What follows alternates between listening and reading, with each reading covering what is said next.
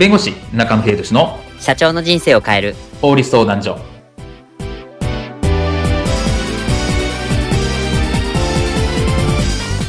こんにちは弁護士の中野秀俊です。こんにちはアシスタントの堀内隆です。この番組は IT 専門の弁護士中野秀俊がこれはすぐに使える法律主に企業法務の知識を分かりやすくそしてちょっとコミカルにお伝えする番組です。よろしくお願いいたします。今回のテーマは法律に抵触しても事業継続は OK? サンドボックスの制度の活用とは？についてお話を伺いたいと思います。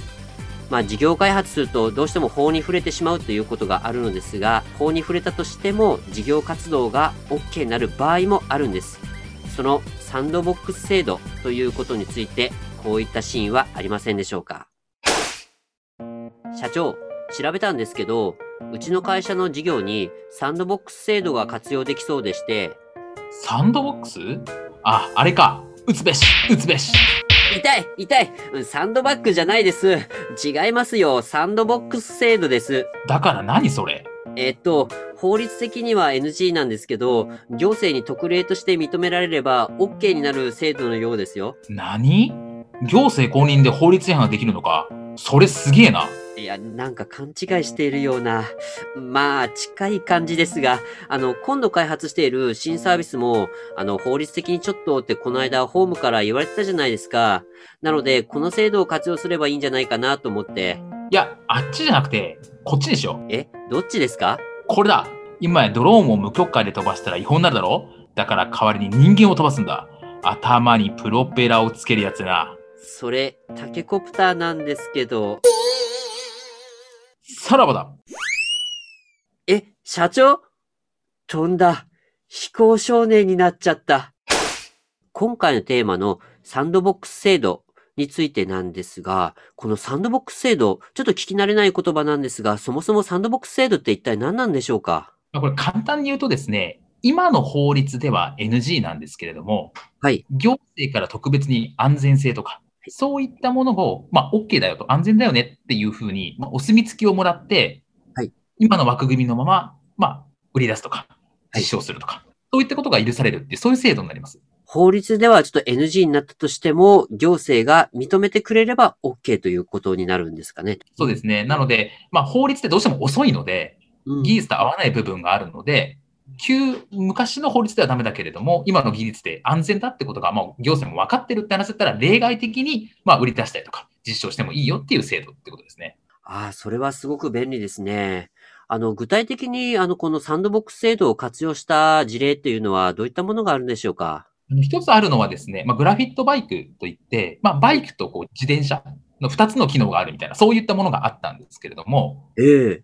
まあ、エンジンがあるとですね、今の道交法上は歩道をこう走れないっていう法律になってるんです。そうですね。はい。はい。なんですけど、まあ、ここはこういうそうになってるので、えー、それは NG だって話になったんですが、まあ、えー、サンドボックス制度を利用して、まあ、ナンバープレートを隠すとか、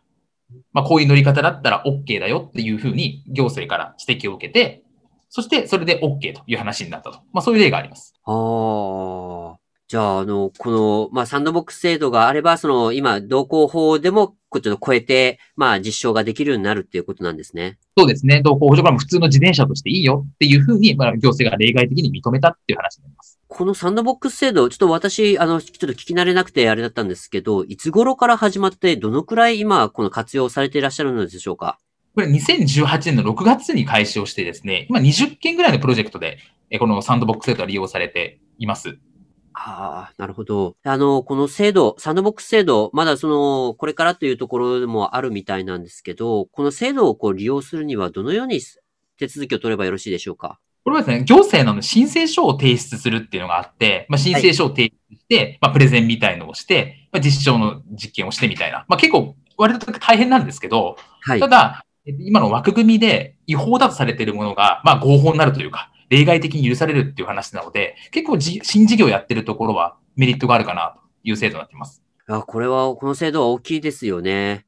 まあでも、とはいえ、そのやっぱり自社のその開発している事業が、まあその法律に、まあそもそも抵触しているかどうかっていうところっていうのをやっぱ知らないとこれはやっぱりこの制度を活用することって難しいですよね。そうですね。あの、そもそもその新サービスが法律的にどうなのかっていうことを知らないで出しちゃうと、行政から待ったみたいなかかっちゃってですね、ええ、作ったものをリリースできないみたいな悲劇が起こってしまうので、